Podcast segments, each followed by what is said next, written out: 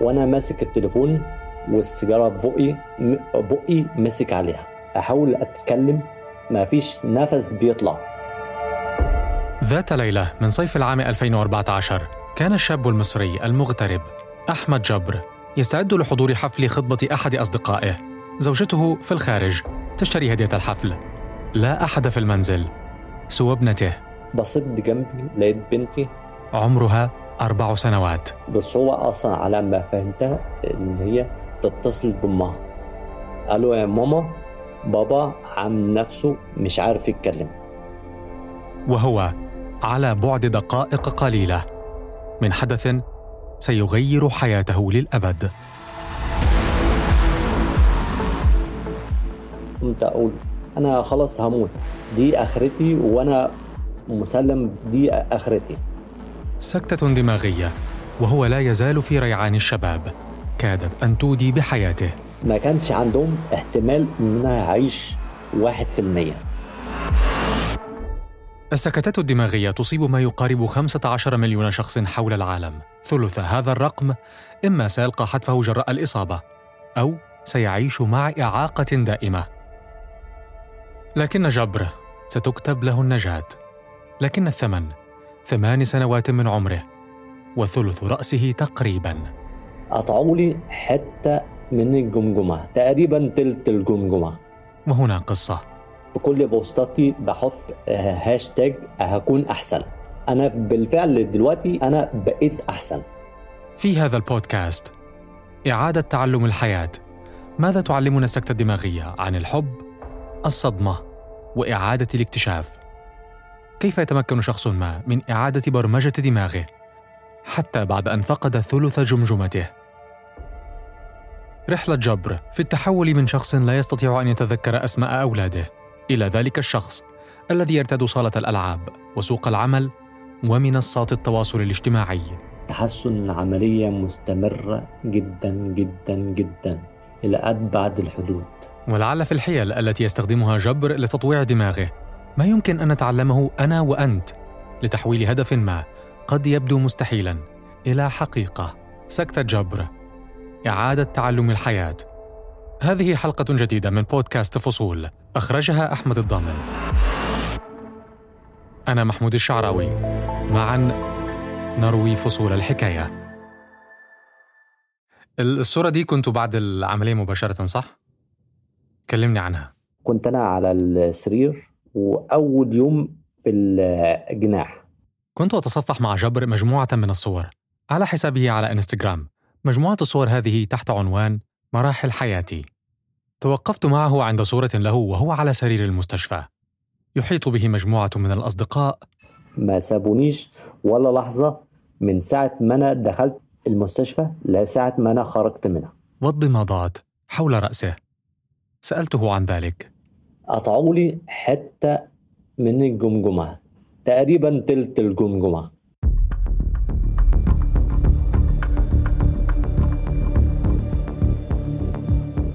لنكن واضحين ما حدث هو نزيف في المخ وليس عملية لإزالة ورم من الدماغ. لذلك فالسؤال الذي حيرني لماذا يقدم الأطباء على إزالة جزء من الجمجمة؟ في مثل هكذا حالة. وأظن أن هذا السؤال سيبقى معلقا لحين التحدث مع جراح مخ وأعصاب متخصص. قصة جبر لم تبدأ الآن وإنما بدأت منذ وقت بعيد. وأنت صغير جبر كنت طفل عامل إزاي؟ كنت طفل هادي بس عنيد. تقدر تقول كده آه، راسي ناشفة. طب قولي كنت بتعمل إيه؟ أنا من قرية. ف إن حتة نزول الترعة دي استحالة عندنا. فأنا كنت عايز أجرب. فرحت في مرة ونزلت الترعة. وطبعا آه، ما أقولكش على الحلقة اللي أنا خدتها من أبويا. الله يرحمه. التجريب جزء أساسي من تطورنا. تستطيع أن تستدعي من طفولتك بعض الأشياء التي جربتها وتسأل نفسك ما هو أخطر شيء قمت بتجربته؟ بالنسبة لجبر الإجابة هي التدخين. أنا بدأت أدخن من تالتة إعدادي. بدأت أشرب سجاير بانتظام من تالتة جامعة.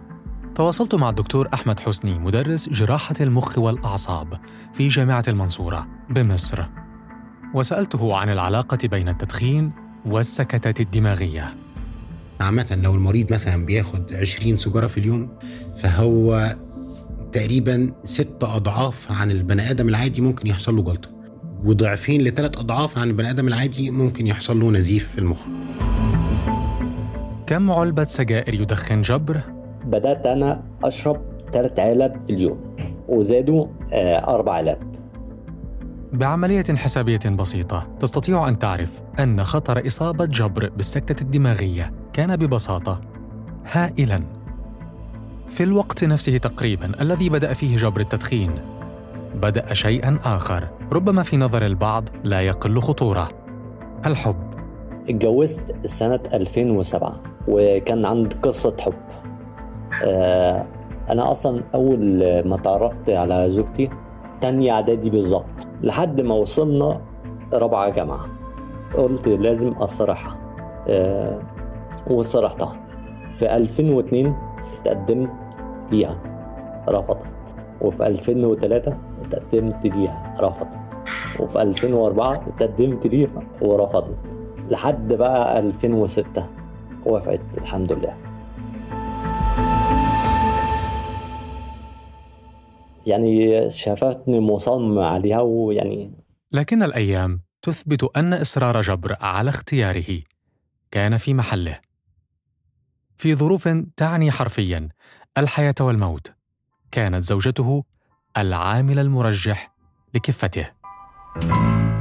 أنا جاي على بالي سؤال يعني هل أنت في أي وقت من طفولتك أو شبابك حسيت إنه اللي حصل معاك ده ممكن يحصل؟ تنبأت بيه؟ حلمت مثلا؟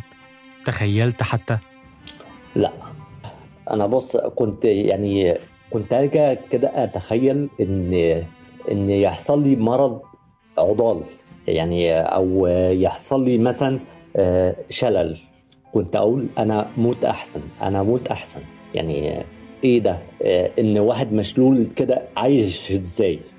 يتخرج جبر من الجامعة. يتزوج من حب طفولته. يحصل على وظيفة مرموقة.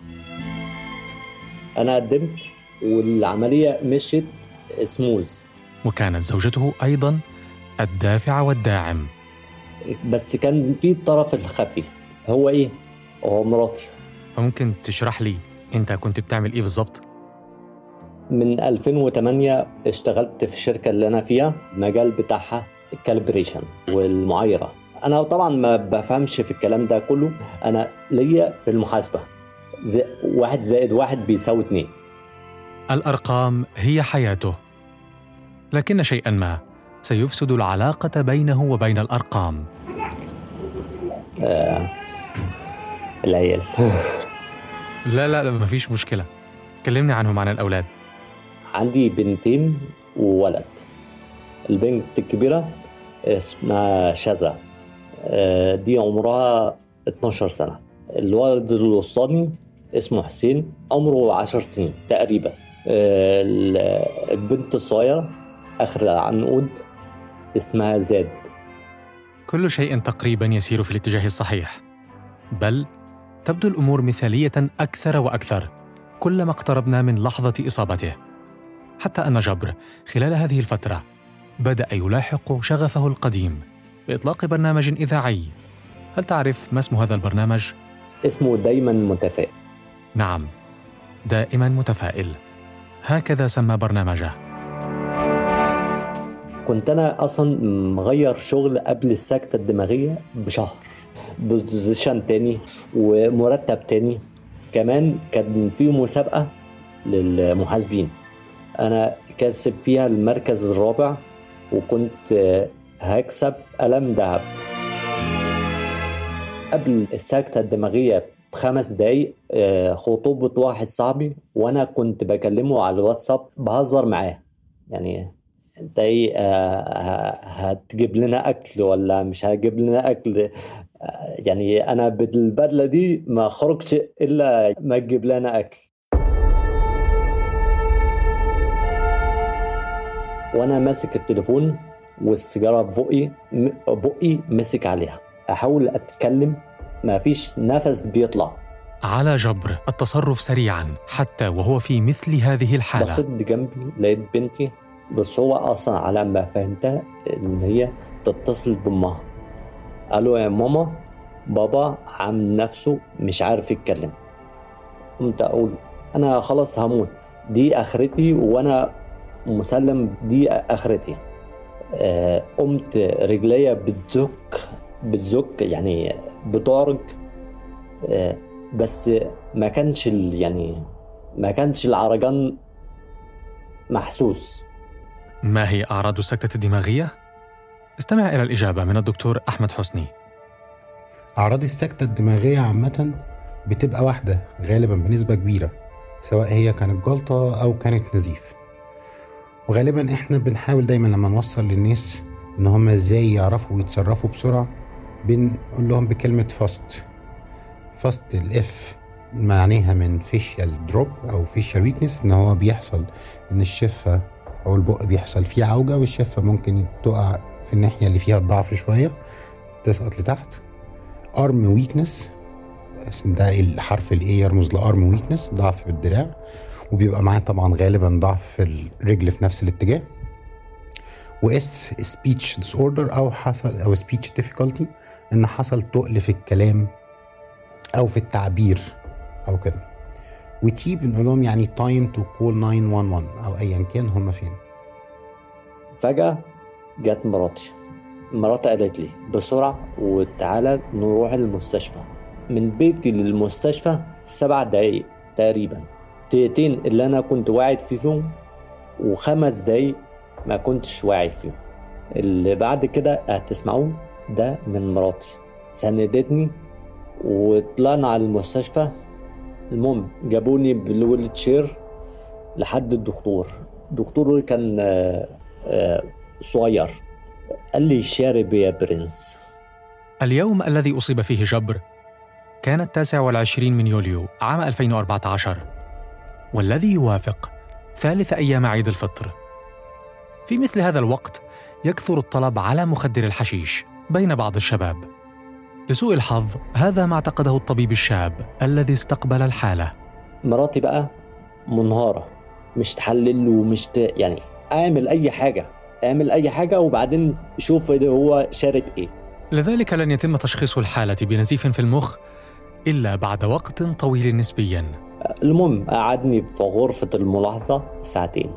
والوقت بالغ الأهمية أو كما يقول الدكتور أحمد حسني time is brain كل دقيقة بتعدي على مريض السكتة الدماغية هي بتعني موت ملايين الخلايا العصبية في المخ. جت التقرير بتاع الأشعة والرنين المغناطيسي إن انفجار حاد في المخ. هذا هو الوقت لنعرف بشيء من التفصيل. ماذا حدث في رأس جبر؟ أو بعبارة أخرى ما هي السكتة الدماغية؟ فالسكتة الدماغية هي معناها موت خلايا بالمخ. وده بيحصل نتيجة إن الأكسجين اللي رايح لها قل بنسبة كبيرة نتيجة نقص في التدفق الدموي اللي رايح.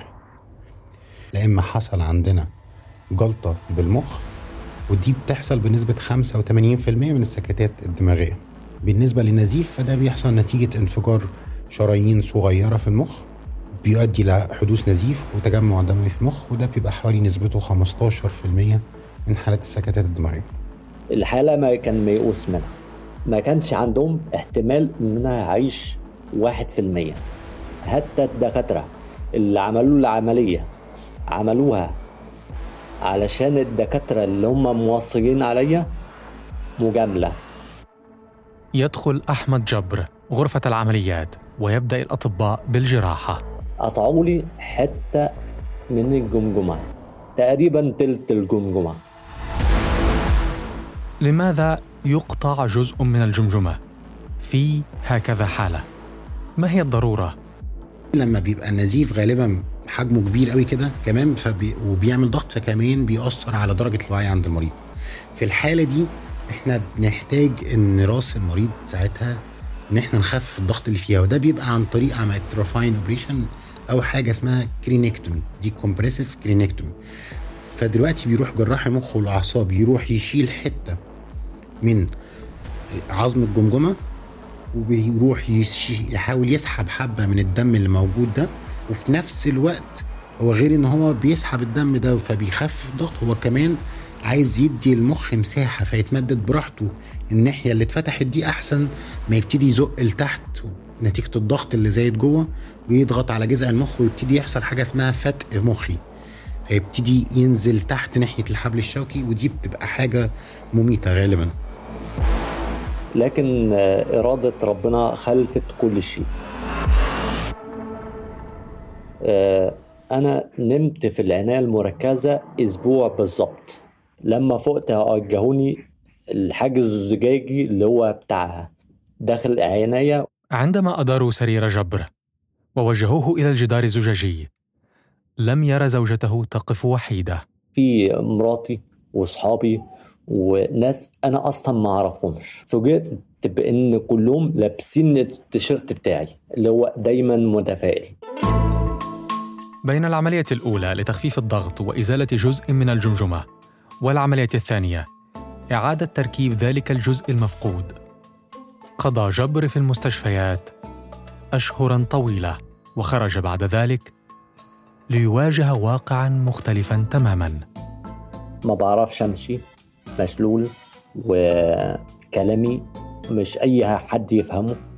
ولادي أنا كنت ناسي اسمعهم عارف إن دول ولادي وعارف إن دول يعني حصل مواقف كتير بينا. بس إيه اسم ولادي؟ آه، المشكلة في التعبير. أنا بيبقى ضاير في دماغي حوار جميل جدا. بس باجي أخرجهم يطلع لا علاقة له بالواقع. يعني أنا مثلا عايز أروح الحمام يطلع حاجة تانية خالص. عصفورة. مثلا أعد من واحد لعشرة. كان صعب عليا. لا مستحيل عليا. مستحيل عليا. لابد من خطة للمقاومة. والإلهام. كان الخطوة الأولى في هذه الخطة. مش كل السكتات الدماغية واحدة لكن معادلة التعافي هي ثابتة ستاندر معادلة التعافي يعني إيه؟ تمارين العلاج الطبيعي بشكل مكثف كل يوم. جبر بدأ قناته على يوتيوب لتوثيق محاولاته الدؤوبة في التحسن بشكل مستمر. هو يعرف تحديدا ما الذي ينبغي فعله. كده أنا عندي شلل نصفي مشكلة في الكلام. قلت دي أكبر مشكلة عندي. قمت اشتغلت عليها. بعد سنتين تقريبا من بدء تلك الرحلة اتخذ جبر قرارا فاجأ حتى طبيبه المعالج. قررت أنزل الشغل مع الشركة القديمة. خدت رأي الدكتور التخاطب قال لي لا أوعى بلاش. آه أنت ممكن حد من الموظفين يقول لك كلمة تضايقك وبالفعل نزلت الشغل ونفذت كل اللي في دماغي. آه هو كل اللي بيقول عليه ده حصل بالفعل. إنما أنا كان عندي هدف ان أتطور في الكلام. الناس كده كده هتقول. هم أساسا مش عارفين حالتي وبالفعل بعد ست شهور اختلفت العملية خالص بالنسبة لي. في الكلام. للأحسن. بقت نفسيتي أحسن. وكلامي بقى أحسن. والحركة بقت أحسن. لدرجة كمان استغنيت عن العكاز. وبدأ التطور ولسه بتطور. قطع في الجمجمة وشل نصفي. وحبسة كلامية. ومشاكل في الذاكرة. وصرع. يا الله على الصرع. ده أسوأ حاجة ممكن تحصل لك بعد شهر تحصل لي أنا بيصاحبها حالة اكتئاب حاد. الله يعافينا كلنا منه. صعب صعب صعب. الأشياء السيئة تحدث في الحياة ربما بلا سابق إنذار وربما بإنذار تم تجاهله. لكن تبقى دائما قيمة المرء في قدرته على تحدي ظروفه حتى وإن تلقى حرفيا ضربة في الرأس. سكت جبر لفترة ما لكنه عاد ليقول بأفعاله قبل أقواله أن التحسن عملية مستمرة. أنا محمود الشعراوي. دمت في صحة وسلام. بودكاست فصول نروي معا فصول الحكاية اشترك في الحرة بودكاست على أبل بودكاست وجوجل بودكاست وتابعنا على سبوتيفاي يوتيوب وساوند كلاود كما يمكنك الاستماع إلينا على راديو سوا